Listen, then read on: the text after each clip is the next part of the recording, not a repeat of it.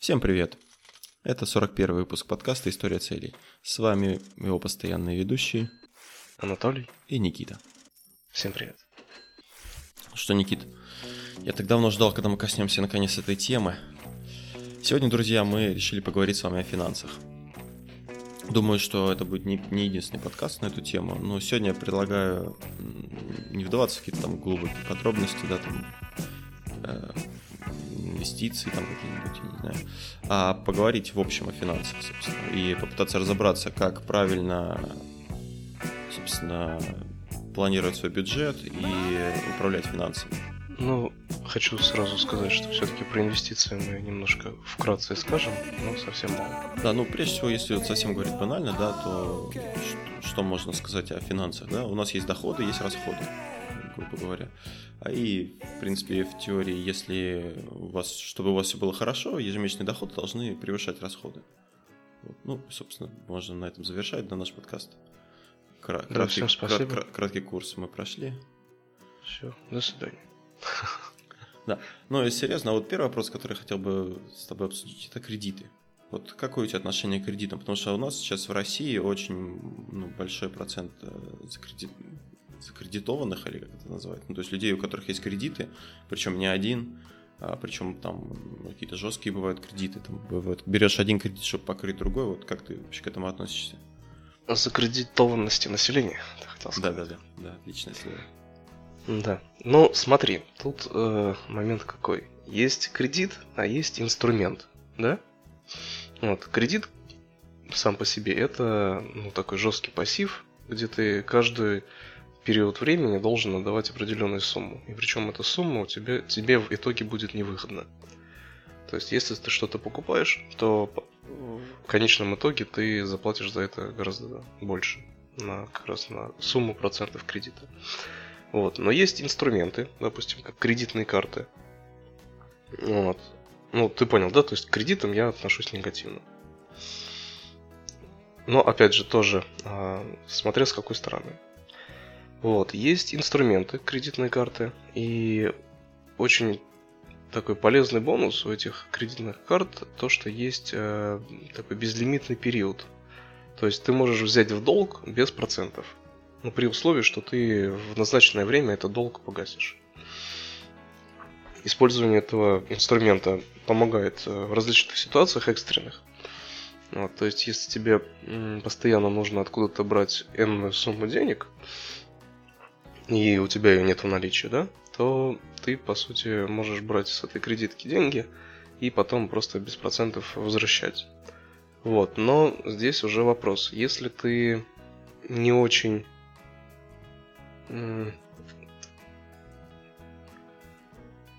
финансово дисциплинированный человек, то есть ты не можешь э, свои расходы, доходы учитывать правильно, то по сути у тебя в итоге появится эта кредитка, потому что у тебя не окажется такой финансовой подушки, из которой бы ты мог брать деньги и потом обратно э, пополнять эту финансовую подушку.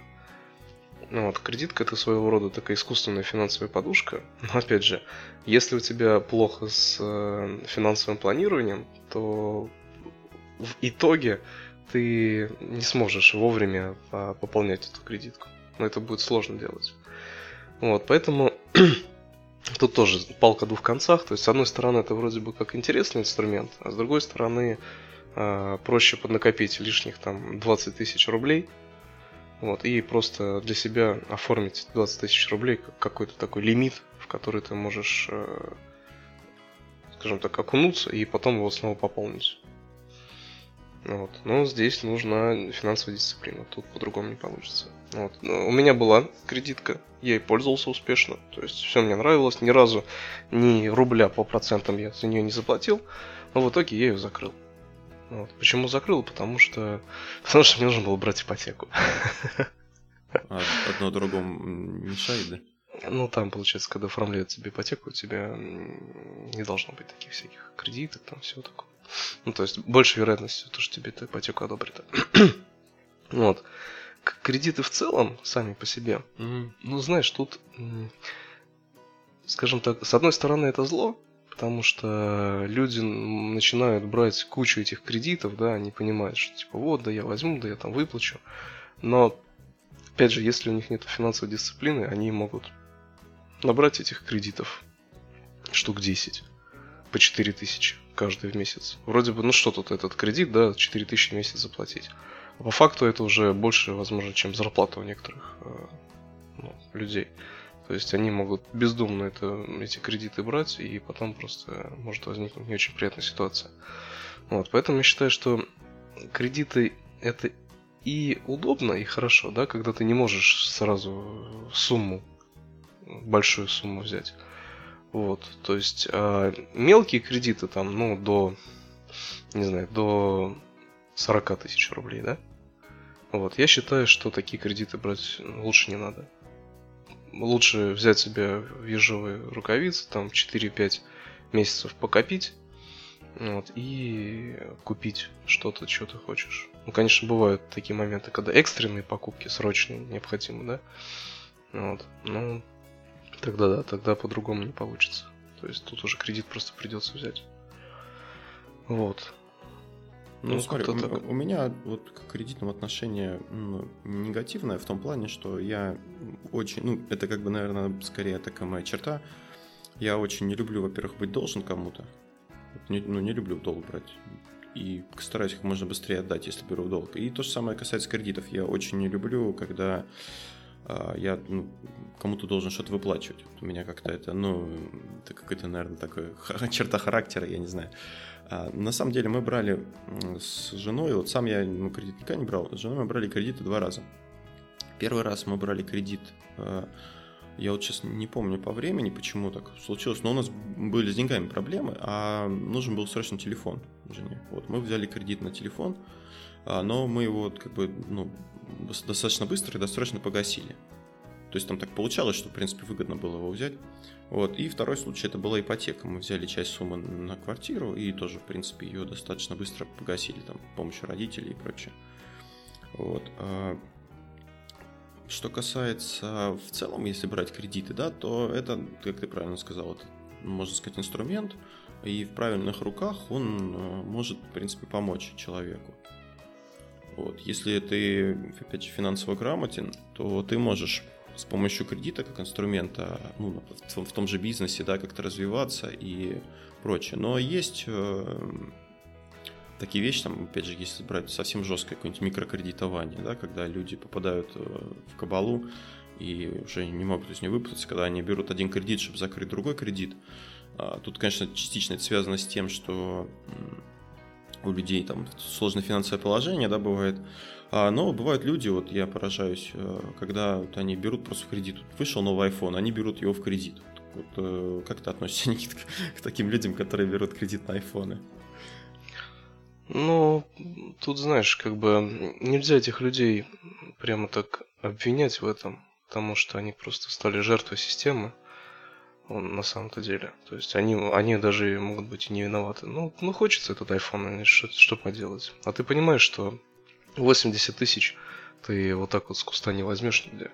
И тебе проще на, на год взять этот кредит по 8 тысяч выплачивать, да? Ну, вот. ну, ну хочется же айфончик-то новый. Ну что поделать. Вот. А вообще, видишь, тут э, на самом деле, опять же, вопрос о финансовой грамотности, о менталитете людей наших. Вот, и о разумности какой-то. Ну, вот скажи, вот э, ты бы сам взял себе вот iPhone за 80 тысяч в кредит?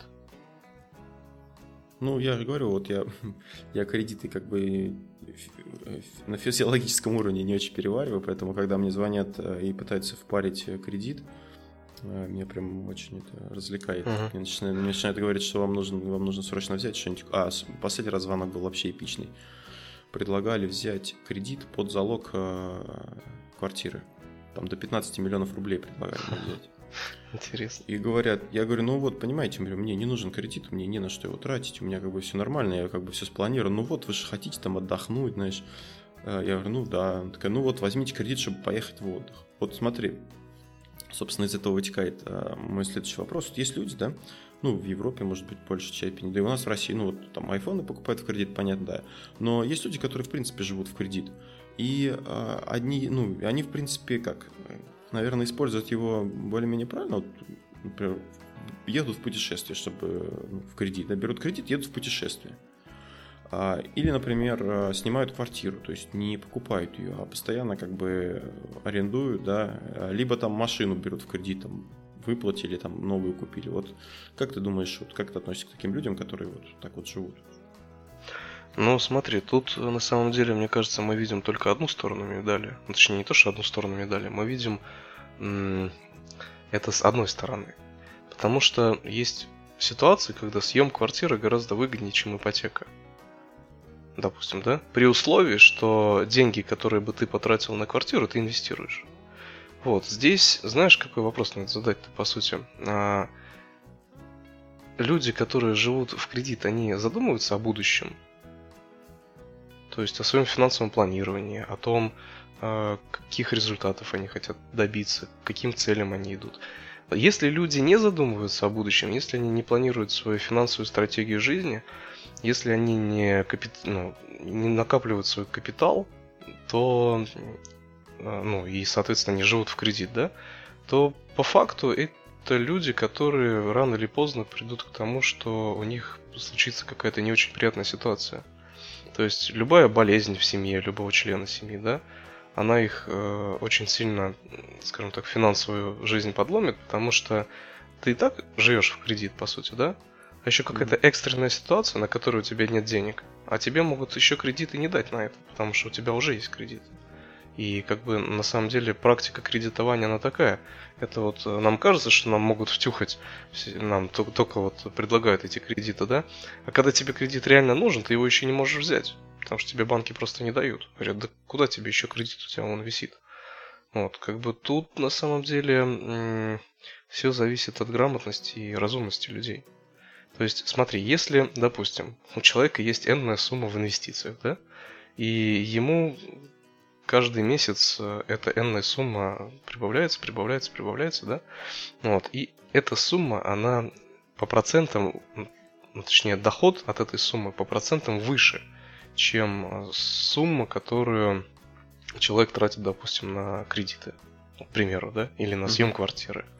То есть в итоге э, доходы с инвестиций, они превысят через э, какое-то время те расходы, которые бы человек сделал, если бы он просто эти деньги там э, на них взял ипотеку. Ну, в общем, здесь, э, здесь на самом деле на каждую ситуацию жизненную нужно просчитывать финансовую стратегию. Вот. Если люди эту финансовую стратегию не просчитывают, а живут от случая до случая, от зарплаты к зарплате, то рано или поздно у них случится беда. Согласен, я об этом не подумал. Он хороший очень пример привел, да, там, с какой-то форс-мажор, с каким-то форс-мажором, который влияет на, на жизнь и на дальнейшие, на дальнейшие финансовые э, на дальнейшие финансовые проблемы, скажем так.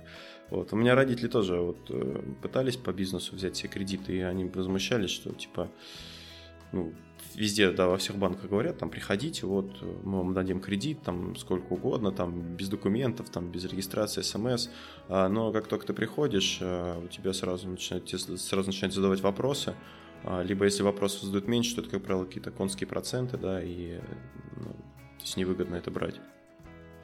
Mm, да. Ну, ладно, от кредитов мы, наверное, уйдем в принципе, по ним, по ним мы поговорили немного, понятно, что какое у нас отношение ну, к этому. Да, да, давай подытожим, то есть э, кредиты зло, но если правильно распоряжаться кредитами, то можно выгодно э, с этим делом сработать. Согласен. А, ну, меня вот больше интересует другой, другой финансовый вопрос, это вот как ведение бюджета семейного, да? Вот э, вы, Никит, Никит ведете семейный бюджет у себя? Ну, стараемся вести, на самом деле а, но нам сложно постоянно за собой что-то фиксировать. Не знаю, как у тебя, то есть нету этой привычки, знаешь, постоянно что-то фиксировать. Вот, поэтому приходится использовать различные автоматические инструменты, которые за тебя это делают. Вот. Mm-hmm. И, соответственно, который тебе потом в итоге показывает, сколько ты на что потратил. Вот. Ну, ну, смотри, вот, вот расскажу, как, как у нас это было. Вот, на самом деле у нас вопросов нет, с фиксацией практически нет. Мы бывает, что забываем что-то зафиксировать, но очень редко.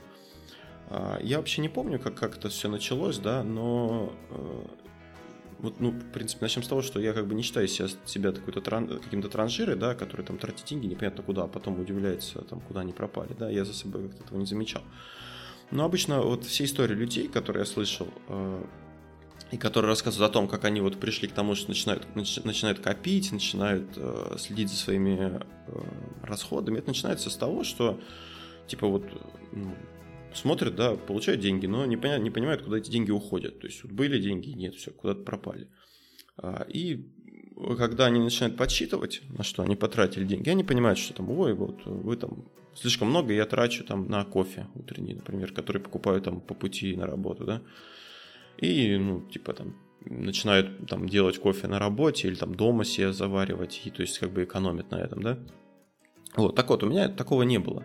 А, не помню чего, но я предложил Кате, моей жене, завести приложение, в котором мы бы могли вести семейный бюджет, чтобы отслеживать траты. А, она, в принципе, согласилась, и, э, ну, собственно, мы начали вводить э, доходы и расходы в этой программе. Программа называется CoinKeeper. Если кому интересно, она, правда, платная. Я первый год, по-моему, был бесплатный или несколько месяцев, но нам она понравилась, мы заплатили за, ну, за, за лицензию такую бессрочную.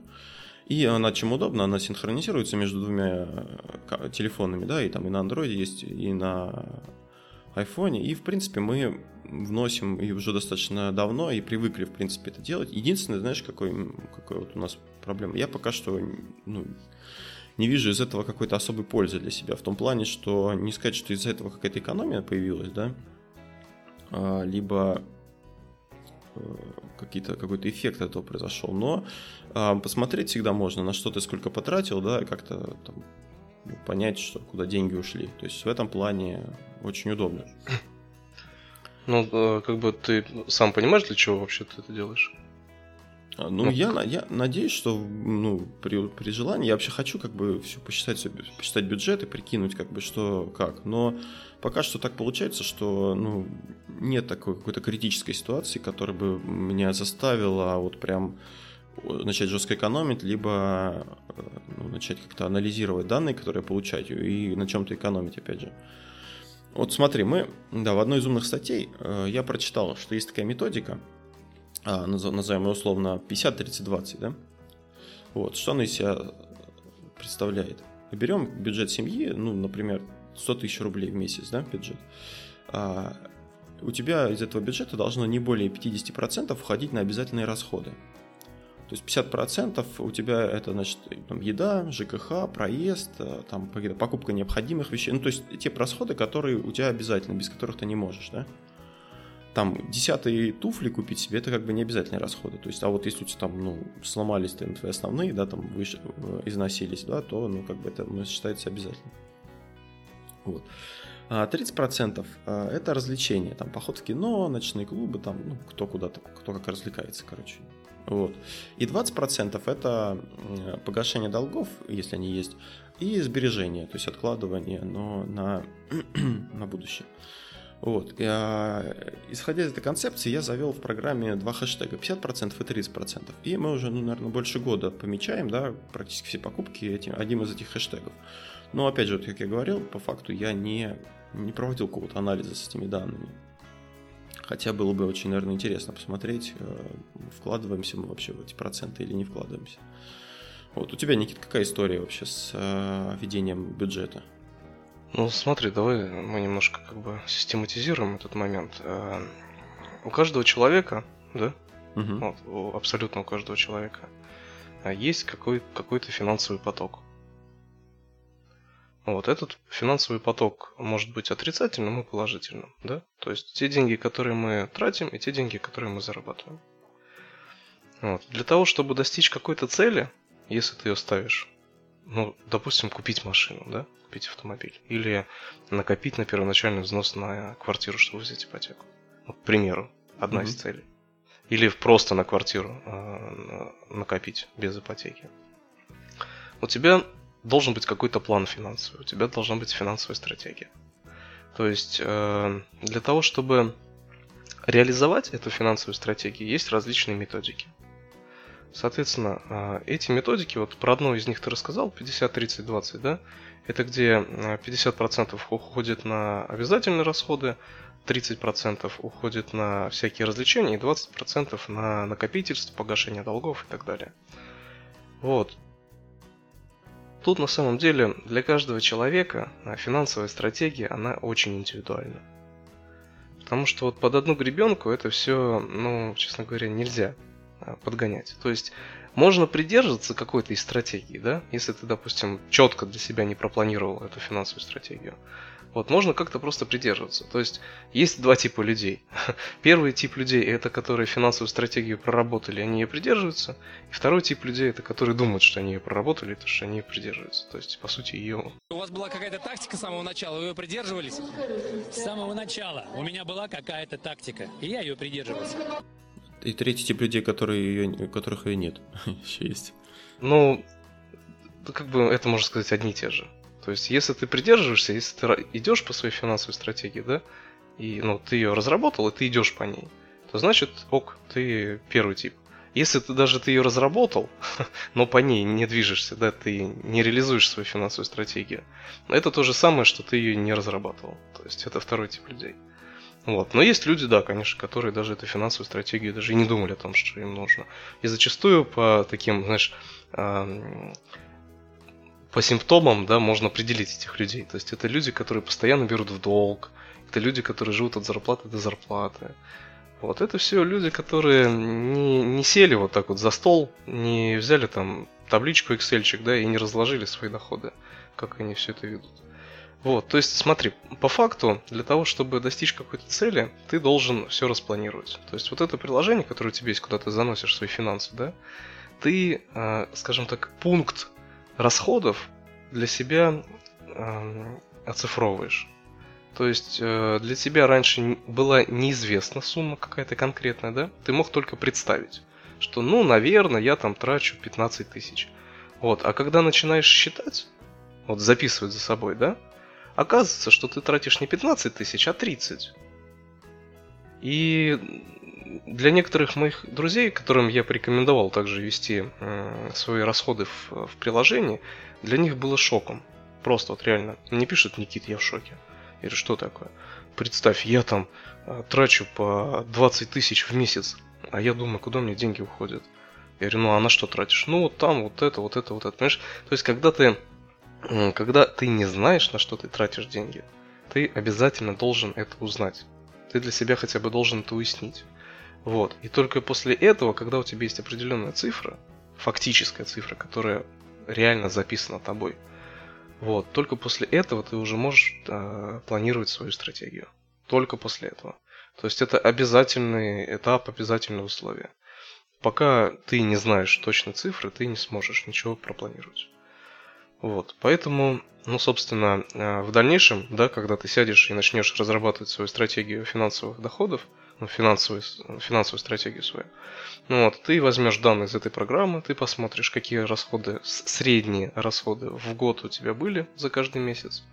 Вот, и ты поймешь, что, допустим, э, вы с семьей э, за месяц в среднем тратите там, ну не знаю, сколько у вас уходит. Сколько в месяц уходит у нас? Да. Например. Ну, давай сейчас я скажу тебе. Но я точно знаю, что у нас плюс-минус на двоих э, с женой уходит 30 тысяч. То есть это и питание, и коммуналка, и на бензин, на машину ну, всего, и так далее. Всего, я знаю... всего расходов ты имеешь в виду? Ну, всего расходов, да. Mm. На ну, все. У нас больше уходит. Ух, я... Ну, понятно, у вас еще ребенок. Вот, я знаю, что у меня машина, каждый год съедает 65 э, тысяч рублей. Ну, плюс-минус, там, может, 10 тысяч. Угу. Ну, вот это с учетом всяких страховок, э, бензина, каких-то ремонтов, техни... ну, плановых, вот, расходников Ну, в среднем, опять же, да, люди, которые говорят, о, я себе хочу машину, вот, они такие думают, ну, сейчас я тачку куплю, я буду счастливый. Покупают машину и понимают, что у них вообще беда с деньгами, вот, они начинают себя в кабалу какую-то загонять. Так все дело в том, что машина требует денег каждый год, минимум 50 тысяч. Ну да, бензин, э, ТО, страховка, Страховки. налог, да, Да. и запчасти. Так что- запчасти.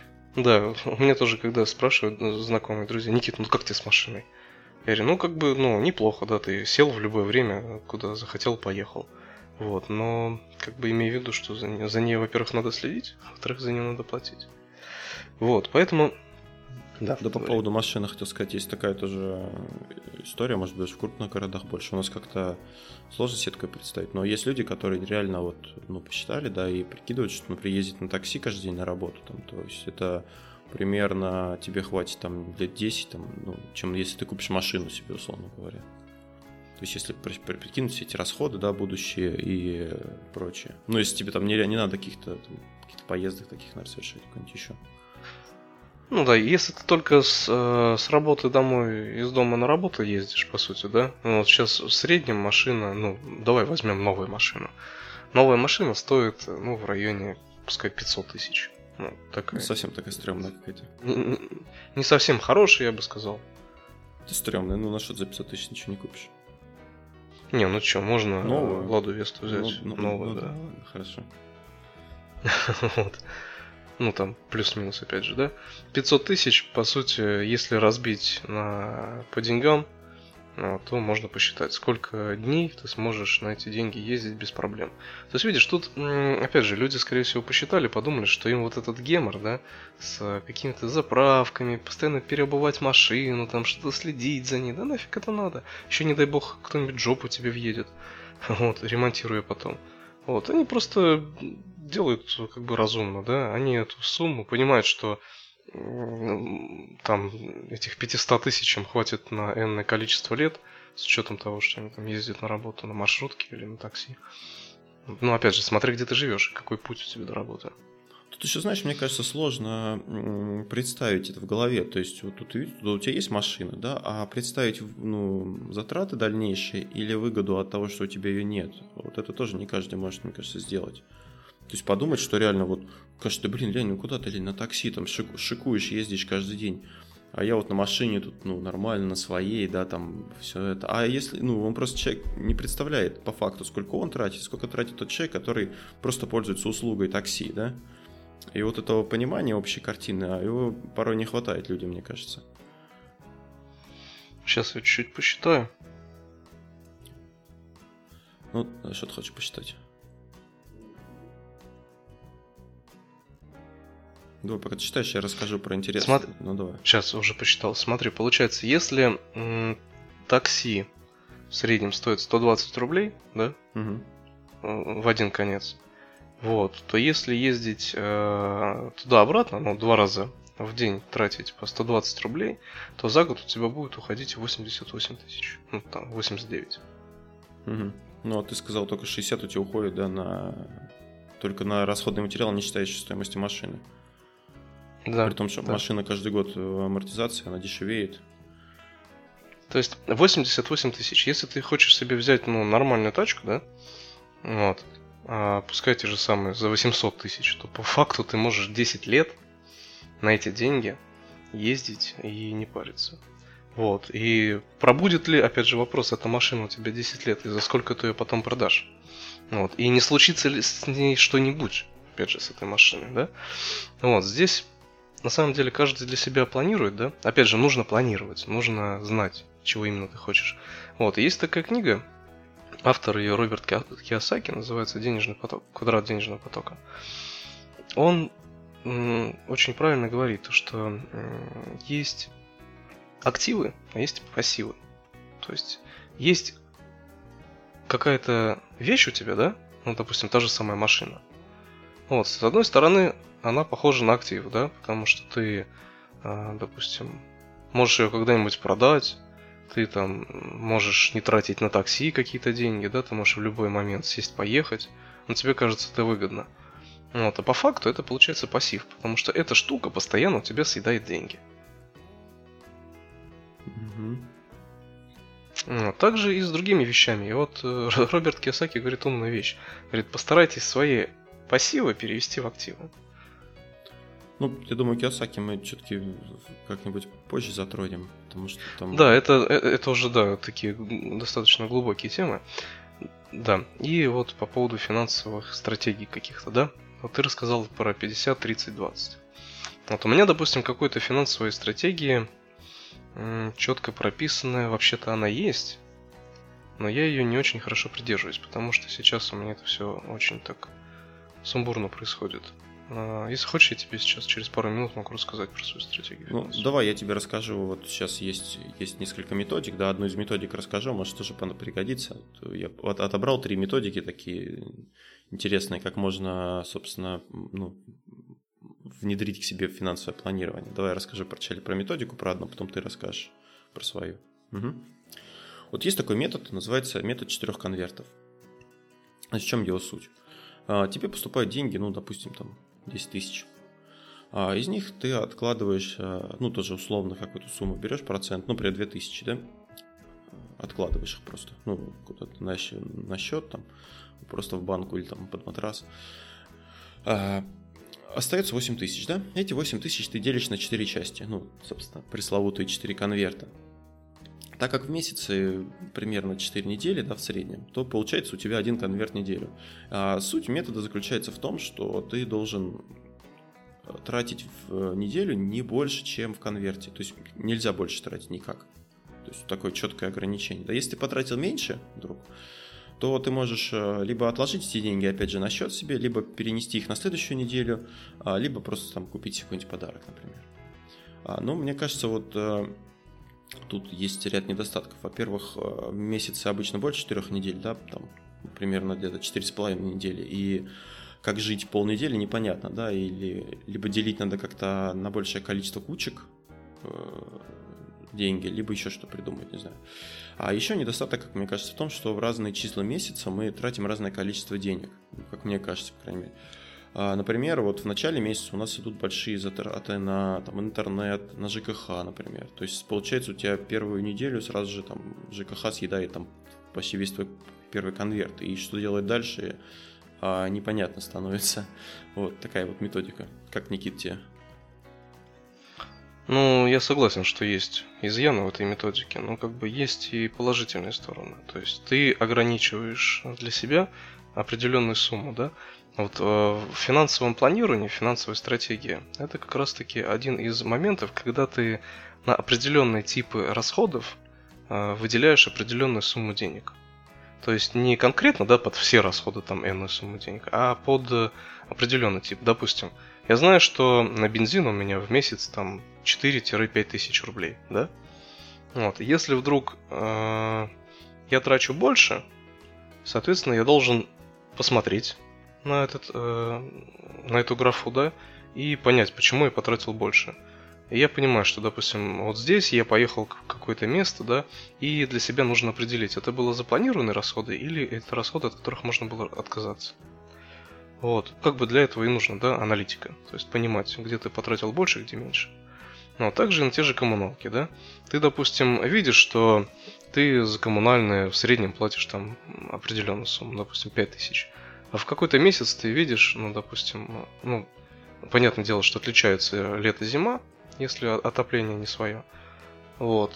Но вдруг ты понимаешь, что ты за свет тратишь не, э, допустим, не 400 рублей, как твой сосед, да? А там 600 рублей. И у тебя, собственно, возникает вопрос, а почему?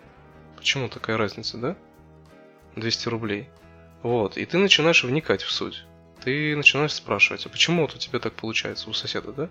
Спрашиваешь, почему ты тратишь на 200 рублей меньше, чем я? Хотя мы с тобой вроде как одинаково светом пользуемся. И он тебе говорит, а ты знаешь, у тебя лампочки обычные накаливания, а у меня светодиодные. Вот, а если всю квартиру светодиодными лампочками как бы освещать, то свет, ну, все лампочки по всей квартире мотают меньше, чем одна лампа накаливания в одной комнате. Ну, ты знаешь, да, это? Мгм. Вот. Соответственно, просто заменив все лампочки накаливания на светодиодные, ты уже э, начинаешь тратить меньше каждый месяц. Вот. То есть э, понимание того, сколько ты потратил за этот месяц, тебе позволит, э, скажем так, достучаться до сути, понять, э, что можно изменить, что можно улучшить. Вот. И поэтому, да, вот видишь, когда ты определенную сумму на все расходы э, фиксируешь, да, ну тут сложно. А когда ты на определенный тип расходов фиксированную сумму откладываешь, ну как бы планируешь, вот здесь уже будет интереснее. Ну да, ты правильно сказал, потому что когда все-таки сам себя загоняешь в какие-то строгие рамки, которые не очень тебе подходят, да, то это не очень тоже правильно, наверное. Ну, здесь еще и печально получается, потому что ты хотел съесть булочку, да ты понимаешь, что если ты сейчас эту булу... да, булочку не съешь, то умрешь, а тут, понимаешь, в конверте там улетает. Ну, ты расскажешь или давай я расскажу следующий, следующий тип. Следующий какой? Ну, следующий еще есть э, пара методик у меня в кармане. Пару методик. Ну, давай я сейчас э, да, вкратце расскажу то, что я для себя определял. Я просто думал в конце рассказать, что мы, как мы для себя, как мы делаем. А, ну, давай, хорошо. Вот смотри, следующий этап, а, если брать, ну не этап, точнее, а одна из методик тоже введения бюджета называется 6 кувшинов. Вот, в чем суть, собственно? Как несложно догадаться, деньги здесь надо делить не на 4 части, а на 6. Но не, не в равных долях, как в случае с четырьмя конвертами. А, так, э, первый кувшин это ну, кувшин условно, как бы, да, понятно. Это необходимые траты, примерно то же самое, что и в случае вот с методом 50-30-20, да, только мы берем на нее 55% дохода. Uh-huh. То есть 55% мы, ну, посчитав, опять же, предварительно, да, наши расходы, мы откладываем на, на эти расходы, на необходимые. А второй э, кувшин 10% на дорогие покупки. То есть, э, если тебе нужно купить вот тот же условный iPhone, о котором мы говорили, да, ты откладываешь по 10% и когда набралась сумма, ты, собственно, и покупаешь.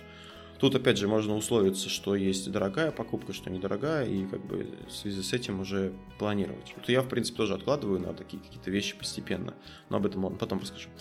А третий кувшин 10% а мы кладем на счет, ну, на накопление откладываем.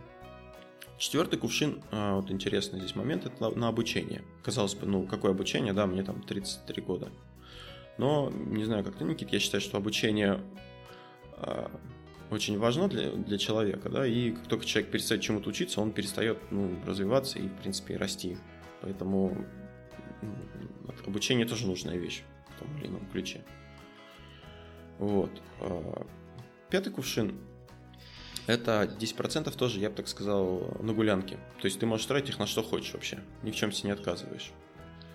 И последние 5% это вот, возвращаясь к нашей предыдущей теме, это предлагается тратиться на благотворительность. Как тебе, Никита, такая концепция? Ну, моя концепция, она примерно похожа на эту, только проценты чуть другие. О. Ну, расскажи, раз она похожа. Ну, допустим, я на нужды семьи откладываю 50% дохода, вот, на депозит, на свой депозит, откладываю 10%. Ну, понимаешь, что такое депозит, да? Угу. Вот, в нужды семьи я учитываю как раз таки это и расходы какие-то, и возможные там развлечения. Вот, на... Так это, это, это все в 50%, и развлечения, и расходы. Да, угу. да, да. Вот, 10% на депозит это, скажем так, э, пополнение какой-то финансовой подушки постоянное. Вот. И при достижении определенной э, суммы, ну, обычно это, знаешь, как, как считается, э, допустим, полгода мы умножаем на сумму доходов. Семьи. Ну, да. Или твою. Ну, я тоже. Нет, нет, семьи. Семьи. Mm-hmm. Вот. И эта сумма, по факту, она является такой финансовой подушкой. То есть, если вдруг что-то случится, ты можешь скажем так, ей воспользоваться. Да, у вот, тебя есть и... уверенность, что полгода ты как бы можешь протянуть там, да, ну, если там с работы уволили, например, да, или что-то да. случилось. Угу. Да. Вот, то есть 10% это на пополнение вот этой финансовой э, подушки. 15% а, э, я планирую э, вкладывать в инвестиции каждый месяц. То есть 15% от дохода. По инвестициям здесь все очень интересно. У меня есть э, мое личное понимание, то что в той жизни, в которой мы сейчас живем, э, все наши доходы, они стремятся к нулю. Ну, я это могу объяснить это. Mm-hmm. Ну, по факту, смотри, мы тратим деньги, да? Вот. А, и у нас есть такая штука, которая называется инфляция. То есть это обесценивание наших денег. То есть по факту все деньги, которые мы зарабатываем, все деньги, которые мы тратим на что-то, да, ну вот купили мы какую-то недвижимость или автомобиль или еще что-то. А, в, в конечном итоге эти все средства купленные, они обесцениваются. Потихоньку, потихоньку, потому что инфляция все это съедает. Вот. Какие-то деньги, да, вот, допустим, мы на питание тратим. Мы покупаем продукты, и по факту мы просто эти деньги, ну, как бы, мы на них живем. То есть мы без, безвозвратно их э, расходуем. Вот. Инвестиции – это такой инструмент, который позволяет э, этот, это стремление к нулю э, максимально сократить. Угу. Вот. И инвестиции тоже бывают разные, но про это как бы сейчас не будем рассказывать. И многие люди к инвестициям относятся негативно, потому что не, не знают, как это правильно делать. Вот. Но для себя я определил, что 15% в месяц я откладываю на инвестиции. Вот. И 5% на благотворительность. Угу. То есть тут суть какая? Ты все-таки должен деньги немножко и отдавать. Потому что если ты все деньги, которые э, получаешь, тратишь только на себя, на свою семью, это не совсем правильно. То есть надо немножко и на благотворительность отдавать. То есть людям, которые нуждаются. Это и а, в моральном плане тебе будет, э, скажем так, приятнее жить, потому что ты знаешь, что ты кому-то помогаешь. Вот. И в финансовом плане, и в духовном. То есть тут такие ситуации, что э, нужно тратить на благотворительность. Вот. А, но опять же, нужно разумно тратить на благотворительность. А не так, что там какому-нибудь пьянчуге дал там 100 рублей, да, и думаешь, о, я ж на благотворительность потратил. Вот. Ну, собственно так. Из этого и формируется 100% моих доходов. А, есть еще методика одна. У нас называется 12 ящиков. Нет, шучу. Она называется система Какедо. Какебо. Вот. Как несложно догадаться, э, Какеда э, – это три иероглифа, обозначающие книгу домашней экономии. Это автор методики японка Матока Хани. Такая достаточно ну, интересная методика, такая, наверное, с, значит, с элементом японской скрупулезности, мне кажется. Вот, она направлена на увеличение накоплений и работает по принципу э, копейка рубль бережет. А откладывать придется небольшими суммами, но регулярно. Вот, для ведения бюджета по методике по этой, нам понадобится два блокнота. Ну, или там в телефоне. Большой и маленький. Да? В большом вы будете записывать все доходы, планировать расходы и сбережения. Маленький придется носить с собой, чтобы фиксировать траты в режиме реального времени, ничего не забывать. Как делать записи? Значит, с маленьким блокнотом все понятно. Вы вносите в него соответствующую запись каждый раз, когда тратите деньги, да? А большой блокнот надо как-то расчертить, чтобы вам удобно. В нем должны быть отражены планы доходов на месяц. А, значит, в нем должно быть, в доходах должны быть зафиксированы все поступления. Там аванс, зарплата, возврат долгов, а, средства от БУ, продажи БУ вещей и так далее. В начале месяца вносим в таблицу доходы, в которых вы точно уверены, что они будут. Да? Затем можно будет э, а, добавлять записи ну, ручкой другого цвета или, например, там, печатными буквами. Вот, план сбережений на месяц. На соответствующей странице а, мы указываем, сколько денег хотели бы отложить в копилку или на сберегательный счет. Причем а, с суммой надо определиться до того, как а, начнете планировать расходы. Ну, то есть вначале определить, сколько сберегать, а потом уже на расходы. Вот план расходов на месяц. В него входят все постоянные траты. Коммунальные платежи, там, ну и прочее, о чем мы уже говорили. И оставшиеся после вычета обязательных расходов и сбережений деньги предлагается разделить на 4 категории. 4 прям, везде 4, 4. Это магическое число. Э, расходы на жизнь – это продукты, бытовая химия, одежда, обувь. Э, не знаю, чем это отличается от обязательных расходов. Э, но А, культура и образование, обучение, тренинги, билеты в музеи, развлечения, встречи с друзьями, поход в кино, короткие поездки и прочее. Все расходы, попавшие в пер... не попавшие в первые три категории. А, как бы пропорция этих расходов, э, этих четырех категорий разделя... определяет сам человек, то есть не нужно, нет какого-то четкого понимания, как это делать. Вот. Э. Также в конце месяца а, необходимо анализировать, э, следовали ли вы плану, где вам удалось сэкономить, где, ну, то есть э, то, о чем мы говорили с тобой каждый месяц, да, проводить анализ и смотреть, а, как что. А, в этой системе есть э, небольшие хитрости, которые помогут вам эффективнее увеличивать свои сбережения. Вот я, кстати, пользуюсь одним из таких моментов.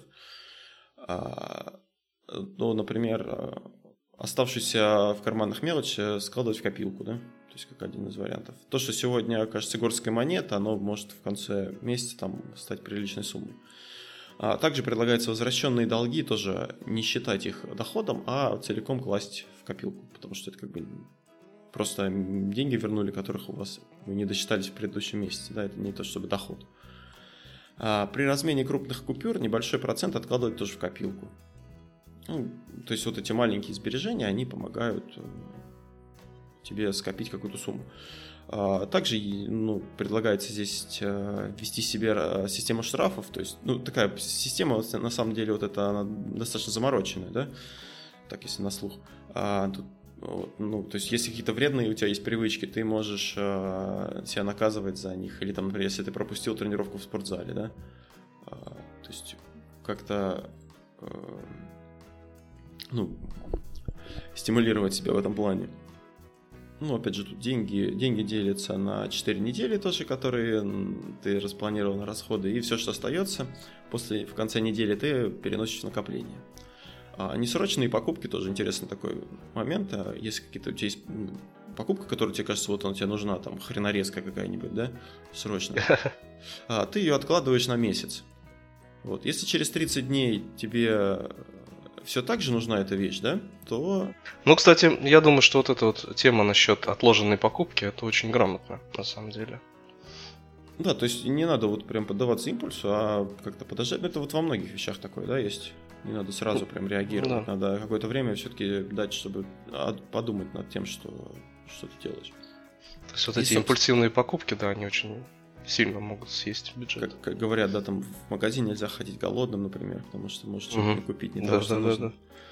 Да. Или как нет, это еще есть такой этот самый самый такой ярый противник маркетингову, маркетингу это мужчина со списком покупок. То есть ничего его не это, ничего, никакие плюшки там, никакие вещи не дадут ему отклониться от списка, если он у него есть, да.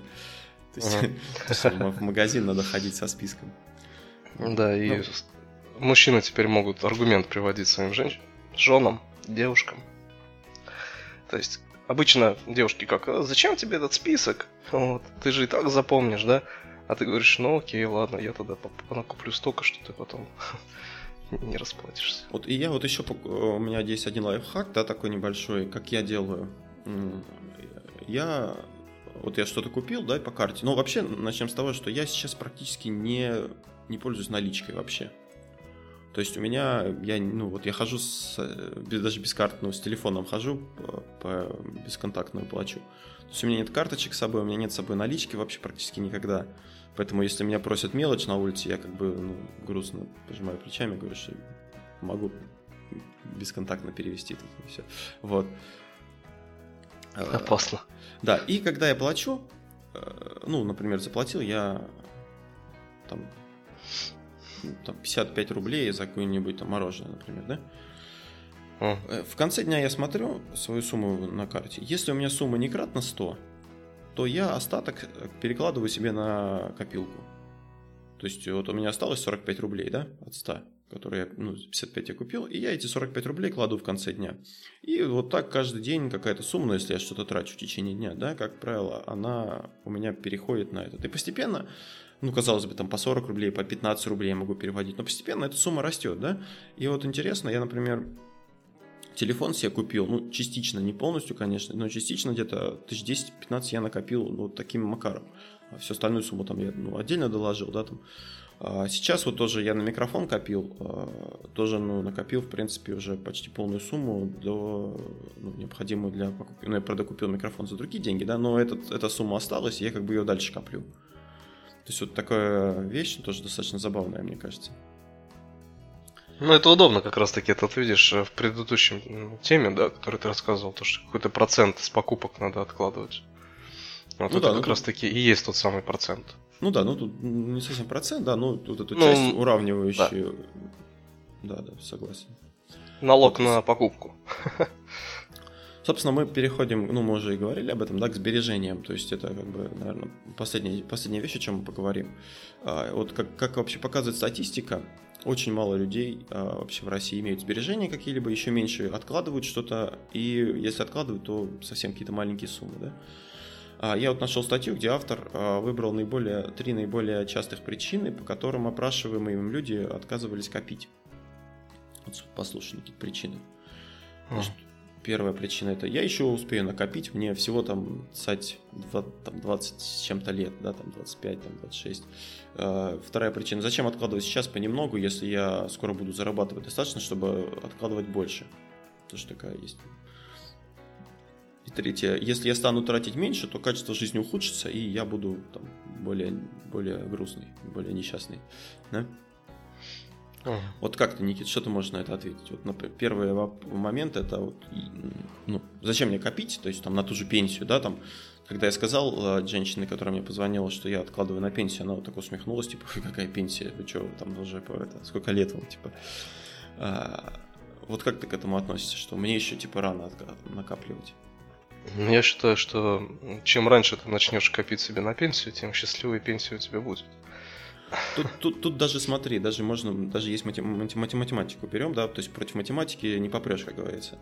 Вот. А, есть, ну, банально, если сесть и посчитать, то если ты, ну, те же инвестиции будешь вкладывать или, например, там на счет, а, просто на какой-то сберегательный откладывать и посчитать, если ты будешь откладывать по 5 тысяч, начиная с 20 лет, да, либо, например, по 20 тысяч, начиная с 40 лет, ну, я условно говорю, может быть, там, конечно, и будет разница, да, ну, условно совсем, то выгоднее тебе откладывать поменьше, но с раннего возраста.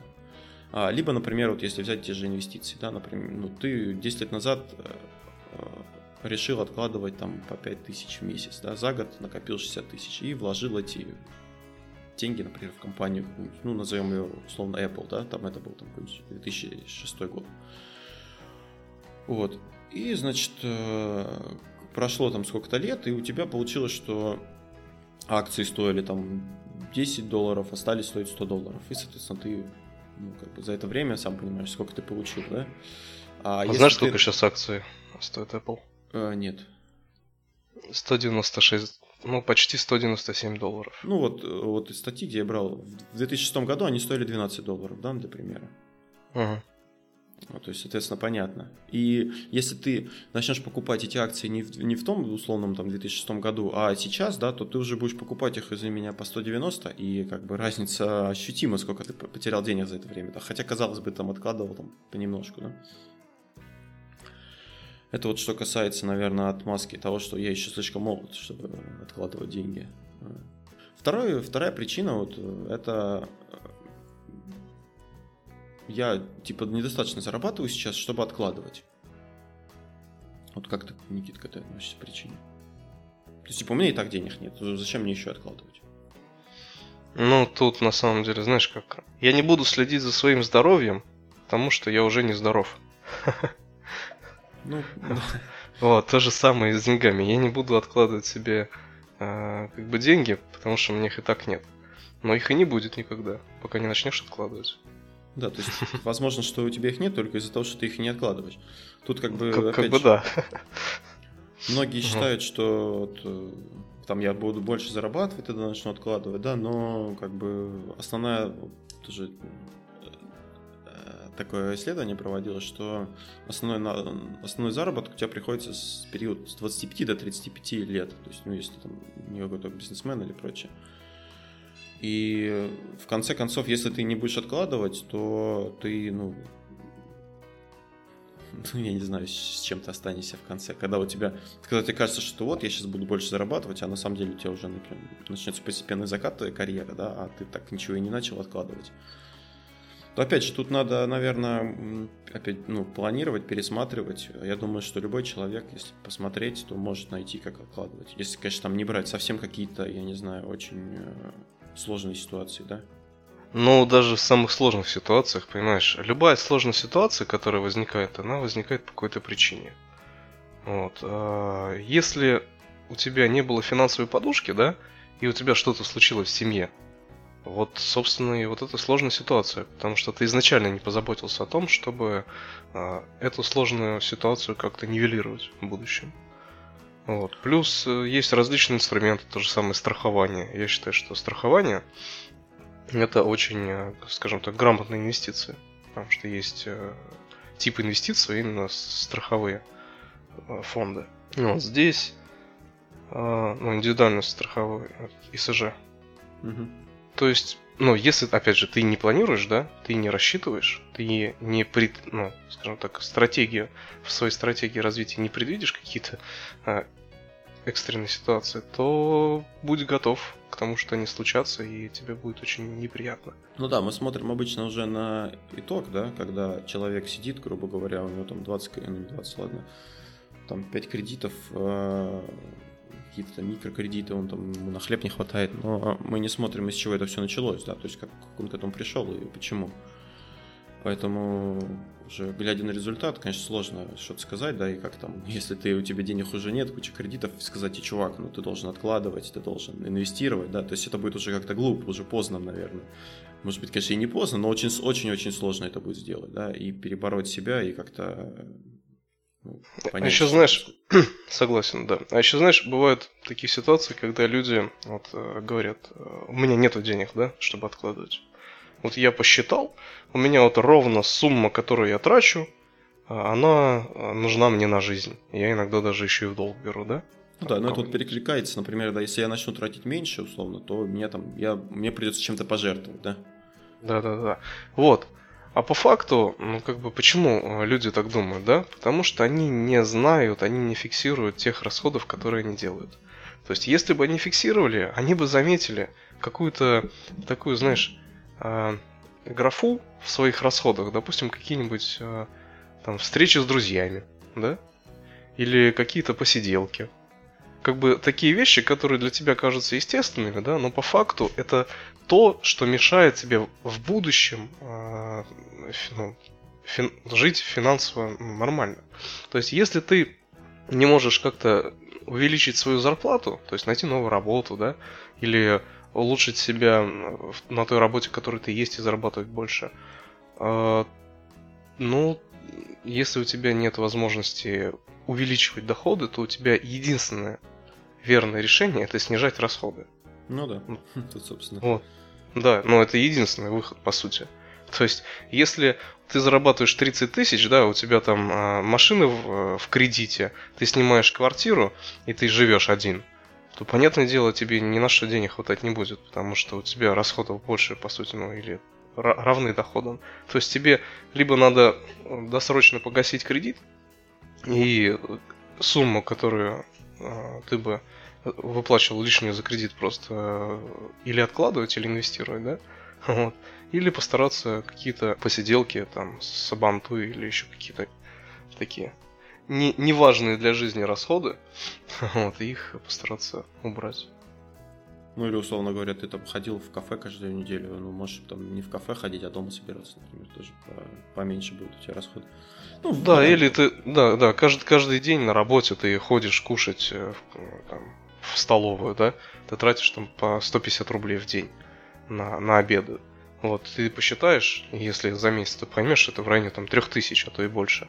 Вот. И брать покушать из дома в лоточке, это гораздо выгоднее и вкуснее иногда даже, чем в той же забегаловке есть. Да, на самом деле тут такой момент. Понятно. Э, с одной стороны, вроде когда это э, как-то влияет на твою жизнь, на твой образ жизни, там я не привык там брать с собой лоток, да, например, с едой, мне удобнее пойти в кафе. Но с другой стороны, если ты задумываешься о том, что, собственно, тебя ждет дальше, да, то э, как бы это важно. Вот, и, ну, собственно, э, я немножко расскажу, как, собственно, я коплю, да, про накопление. Вот я сейчас с какого-то определенного времени начал откладывать э, по 30%. Ну, у меня нет такого, да, вот прям сложного, сильного распределения, да, я чисто вот про накопление знаю, остальные как бы как пойдет. То есть 30% от моих э, доходов я откладываю. Э, из них 10% идет на вклад ребенку. То есть у нас есть цель там ребенку определенную сумму денег собрать, чтобы у него была там, ну, на обучение или на что-то, да.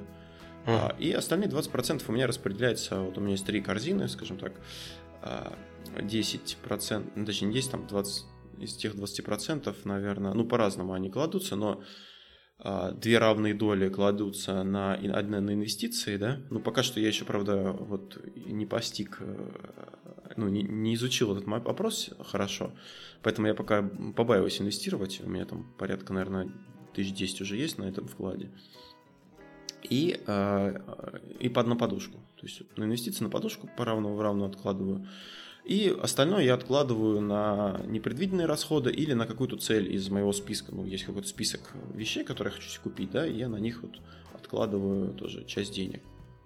Вот следующее я хочу себе робот-пылесос купить.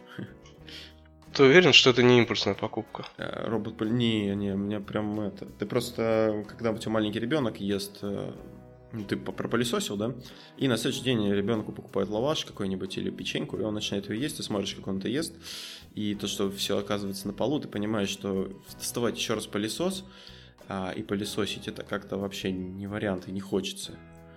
А, а ты уверен, что этот робот-пылесос тебе поможет? Ну, я думаю, да. Ну, а ты можешь, ты можешь у кого-то из друзей взять его и потестировать? Я не знаю, есть у кого-нибудь у нас из друзей робот-пылесос? Ну, поспрашивай. Чисто на день просто взять, погонять. Ну, как бы, это еще одна из вариантов, да, экономии денег. То есть, прежде чем ты хочешь что-то купить, пойми, нужно тебе это или нет. Вот. Ну, Возьми у кого-то попользоваться, попробуй. Если это действительно будет круто, да, то есть если он действительно будет помогать вот это все делать, то туда вопросов нет. Вот. А если он с этим не справится, то будет обидно потратить 10 тысяч или больше на эту штуку. Ну, нет, ну, естественно, перед, перед непосредственно перед покупкой, когда я соберу определенную сумму, я еще как-то ну, проанализирую этот момент. Но вообще сейчас как бы роботы-пылесосы зарекомендовались, и я, ну, ну, опять же, ну, не рекламный, но видел обзоры и прочее, где, в принципе, достаточно прикольная вещь. Он, то есть сам в течение дня может поехать там пропылесосить. Он, конечно, может быть а, не, ну, не сто процентов да, заменяет пылесос, но такие какие-то вещи он, в принципе, убирает нормально, мне кажется. Не знаю, как морская свинка единственная будет у меня а, на это реагировать. Вот. Ну, но... смотри, ты вот говоришь, мне там а, неохота, да, там убирать какие-то крошки. Но ты понимаешь, что объем пылесборника у этого робота-пылесоса, он небольшой. Это что тебе придется не крошки убирать, а его постоянно чистить. Не смущает? Ну, да нет. Ну а что его чистить? Я думаю, там не сильно напряжно это. Ну, не знаю, посмотрим. Это okay. как бы... Я, я тебе расскажу, да. Никит, как я куплю его. Отлично. Как, как я, я, я, я просто к чему, да. Тут просто, видишь, нужно при какой-то покупке э, взвесить все плюсы и минусы. Действительно тебе нужна эта покупка? Или, может, все-таки это не очень разумно? Вот. Но если ты считаешь, что это действительно крутая покупка, я буду только рад, и я с удовольствием возьму у тебя его потестировать у себя дома. Ну, вот, вот эта сумма денег, да, которую я откладываю вот на вот такие вещи, это как бы оно... То есть, если нам нужно что-то купить такое, типа вот, ну, не знаю, стулья, да, мы их покупаем, а, это не из этих идет денег, это как бы идет, ну, как непредвиденные расходы или там какие-то такие. А вот эти суммы, которые откладывают последние, да, моя корзина, она идет, ну, как бы на такое ну, для себя, можно сказать, да, то есть она не то, что прям должна быть супер какая-то, а, как сказать, важная, да, ну или какая-то супер нужная, продуманная. Вот я себе микрофон купил, а, ну, не сказать, что прям, зачем тебе микрофон, ты там был с гарнитурой или там еще что-то, но захотелось мне вот микрофон, если купил его, на что делать. В общем, такая сумма денег для удовольствия, да? Ну, отчасти для удовольствия, отчасти вот э, для того, чтобы себя порадовать чем-то. Да, да. Совершенно. Ну, я понял. Хорошо. Вот тут, тут тоже очень важно, да? Потому что вот эта вот экономия и ведение бюджета скрупулезное, оно иногда может настолько сильно угнетать, то, что ты плюнешь, возьмешь там все накопленные деньги и разом их пойдешь куда-нибудь потратишь. Вот, и потом тебе станет еще хуже. Вот. Поэтому, да, тоже надо к этому относиться очень грамотно. Вот. И получается, ты 20% эти распределяешь, да? Да, вот на три части, вот две, две равные части я откладываю на подушку инвестиций, и третью часть на какую-то цель, ну, она там меньше, чем... Ну, условно говоря, я 5000 отложил, да, а по 2000 я откладываю вот на первые две части, и на основную, на такую, на цель я откладываю 1000, то есть меньшую часть.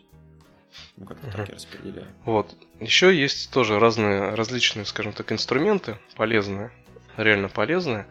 Ну, как бы я не хочу прям сильно сейчас рекламировать, ну, называть не буду, но скажу, есть такая N, банк, вот, в этом банке, э, когда ты себе берешь именно дебетовую карту, не кредитную, именно дебетовую, то у тебя есть возможность получать э, возврат, как 1% возврата от покупок. Ну, то смотри. есть, по. Угу. Да, то есть э, у нас сейчас в нашей жизни есть возможность э, часть потраченных денег возвращать себе. Вот. Просто не, не все об этом знают, не все этим пользуются, но это очень удобно, да? Вот. Опять же, есть возможность какие-то вклады делать вклады таким образом, чтобы те деньги, которые у тебя просто лежат э, под подушкой, грубо говоря, чтобы они хотя бы хоть как-то э, работали, скажем так, на тебя, то есть процент начислялся на них, то есть делать какие-то такие э, короткие, недлительные вклады, да, но с процентами, если ты там боишься, что надолго у тебя эти деньги зависнут, они тебе нужны будут как а, Или наоборот, если ты боишься, что ты потратишь деньги, можно открыть такой вклад, который нельзя закрыть, не потеряв проценты, например. То есть ты не можешь его закрыть не ранее, чем через полгода. Ты можешь на него класть деньги, но закрывать ты его не можешь. А, один из таких вкладов называется пенсионный фонд, кстати. Где ты просто можешь деньги ложить, но не можешь их забрать до определенного момента. Ты имеешь в виду какой-то государственный или просто как э, вклад? Я, я, прикал, я, я прикалываюсь. А, ну это э, пенсионный фонд, это деньги, которые у тебя отбирают, и которые ты даже если захочешь, не сможешь э, себе оставить. Да. А вот ты правильно сказал по поводу кэшбэка. А, причем, опять же, если глубоко этот вопрос, если, если рассмотреть этот вопрос более тщательно, да, то а, есть же, например, специальные карты, например, топливные, да, когда тебе на, на заправках, если ты таксист или там ты много ездишь, да, ты можешь взять такую карту, которая будет у тебя при каждой твоей заправке тоже тебе возвращать деньги на счет. Ну, я не говорю о том, что у некоторых заправок есть какие-то баллы, там, то есть есть много средств. Если ты, например, путешествуешь много или любишь путешествовать, опять же, есть карточки в банках, которые тебе мили возвращают. То есть специально для путешествий. Ты можешь на этом экономить. А, то есть есть сейчас много достаточно инструментов а, у различных банков и просто финансовых, да, которые тебе позволяют в той или иной степени где-то экономить. Пусть там небольшие суммы денег, но вот, например, я на кэшбэке, у меня так получилось, а, там есть как просто процент да, за все покупки, и есть какие-то пункты, ты выбираешь сам, повышенного кэшбэка, 5%. Вот, а максимальная сумма кэшбэка 3000. Вот в один из месяцев я себе покупал билеты на концерт, да, и я вернул себе все... Нет, это было, это было из-за телефонов. Короче, я вернул себе максимальную сумму кэшбэка. То есть, если бы у меня не было этого, я была по отдельной карте, то там те же 3000 рублей, условно, они бы ушли в Луну. А так они вернулись ко мне как бы в конце месяца. Что я считаю круто достаточно. Да, ну еще, допустим, по тем же затратам, да, мы понимаем, что мы постоянно какие-то делаем а, покупки, вот, и делаем их регулярно. И можно ли э, эти покупки где-то делать дешевле? Вот, э, допустим, э, ну, к примеру, да, э, если ты хочешь купить там защитные стекла себе на телефон или какой-то чехол, да, ну вот тебе он очень нужен, и ты приходишь в магазин и видишь, что этот чехол стоит там тысячу рублей, вот, а ты залазишь на какой-нибудь, ну, скажем так, сайт китайский, да, который, о котором все знают, вот, где все заказывают. И ты видишь там такой же чехол за 100 рублей. Ну, понятное дело, ты там подождешь месяц, вот, ну и как раз за этот месяц ты подумаешь, нужен ли тебе там еще какой-то чехол. Вот, суть в том, что ты можешь просто не тратить лишнего, по факту. То есть не тратить лишних денег. То есть 900 рублей, которые ты сэкономишь, их можно было бы с удовольствием положить куда-то на накопительный счет. То есть это такой прям огромный плюс. Плюс, опять же, вот кэшбэк, да, он не только по картам, дебетовым, но еще и вот с этих ресурсов. Вот я, допустим, недавно вывел 7,5 тысяч накопленных с этих кэшбэков. Ну да, да, есть, да. Вот, поэтому это, знаете, такой, такие маленькие моменты, да, это не доход, это не зарплата. Просто, знаешь, когда э, я вот зачастую встречался с людьми, начинаешь общаться по поводу каких-то э, инструментов, которые тебе позволяют накапливать деньги, да? Вот, и они такие, а, да что это такое, да я на этом, типа, не заработаю много. Я такой, так, подожди, стоп, я же тебе не про заработок говорю. Я тебе говорю про накопление денег. И вот у людей, знаешь, нет понимания, что такое накопление денег, что это важно. У них, знаешь, так, если чем-то занимаюсь, то это по-любому должен быть какой-то доход, который мне приносит там дофигища денег. Нет. Ну, как бы, ну, есть вещи, которыми ты занимаешься, и они приносят не доход, а просто какое-то накопление средств. И это тоже очень важно понимать. То, что чем больше ты накапливаешь, тем, скажем так, в будущем больше у тебя будет возможности на что-то что Ну, хорошее, интересное купить для себя. Это как бы дол- долгие деньги, или как это называется, когда, то есть они не сразу тебе приносят, но постепенно, то есть... Да, и вот, знаешь, мне кажется, одна, одной из проблем является нетерпение, отсутствие терпения у людей, да, то, что вот хочется здесь и сейчас, вот прямо немедленно Мгм. купить. И вот это очень сильно мешает в жизни. Вот идешь, идешь, идешь, да, там, хоп, увидел какую-то, там, не знаю, гитару новую. И ты понимаешь, что все, дальше идти ты без этой гитары уже не можешь. Нет жизни без этой гитары для тебя дальше. Вот, а Ку- Купил гитару, сел в, пе- в, этом, в, пе- в переулке. да, да, да, играешь себе на жизнь. Да, да. Вот. А по факту есть ресурсы, которые позволяют, э, скажем, ту же самую, ну не ту же самую гитару, а возможно даже и лучше гитару, пускай она будет бэушная, но она будет лучше заказать с того из той же Японии, допустим. Но это будет японская гитара. Вот. Ну, скажем так, это о, о том, о вопросе не тратить лишних денег. Ну что, Никит, я думаю, мы достаточно наговорили с тобой. Э, Надеюсь, нас не побьют за это. Вот, э, смотри. Ну, я думаю, еще у нас много там тем о видах накопления, там об инвестициях, хотя же можно будет какие-то книги обсудить, да? А, финансовая грамотность, она очень важна, особенно сейчас, когда в стране ситуация не самая благоприятная, и ну, надеяться на пенсии или помощь государства как-то не приходится особо. Поэтому э, грамотно надо распоряжаться своими деньгами, как бы много или мало у вас их не было, да? И что тут главное, Никит, если резюмировать, да? Ну, главное это, м, во-первых, Планировать. планировать да, для себя, э, поставить определенную цель, э, чего ты хочешь достичь. Вот у тебя есть цель, да? Да, ты хочешь там дочери какую-то иную сумму собрать. Вот, у меня есть тоже там какая-то своя цель. Вот, и людям нужно просто поставить эту цель. Вот я знаю тех людей, которые, э, скажем так, в принципе, умеют копить, откладывать деньги, но когда они ставят себе какую-то конкретную цель, у них этот просто режим накопления денег, он утраивается. И они просто откладывают столько, что ты уди- диву даешься, как вообще так получается. Вот, но... То есть, на- научить себя не тратить лишних денег, научить э, сберегать эти деньги, вот, научиться планировать финансы свои бюджеты, вот, и постараться э, донести до своих э, близких, до своего окружения, что это тоже нужно делать. Вот, зач- Ну да, зач- финансовое, финансовое планирование и финансовая грамотность, наверное, две вещи, которые... То есть ты должен понимать, что ты делаешь и для чего ты это делаешь. И какие инструменты могут тебе помочь. Ну что, на этом будем заканчивать. А, Спасибо всем, кто нас слушал. Подписывайтесь на нас э, ВКонтакте, слушайте нас в iTunes. А, Это был 41 выпуск подкаста «История целей» и его несменные ведущие Накопительный Анатолий. и богатый папа Никита. Богатый еще не папа. Еще не богатый, еще не папа. До новых встреч. Пока-пока.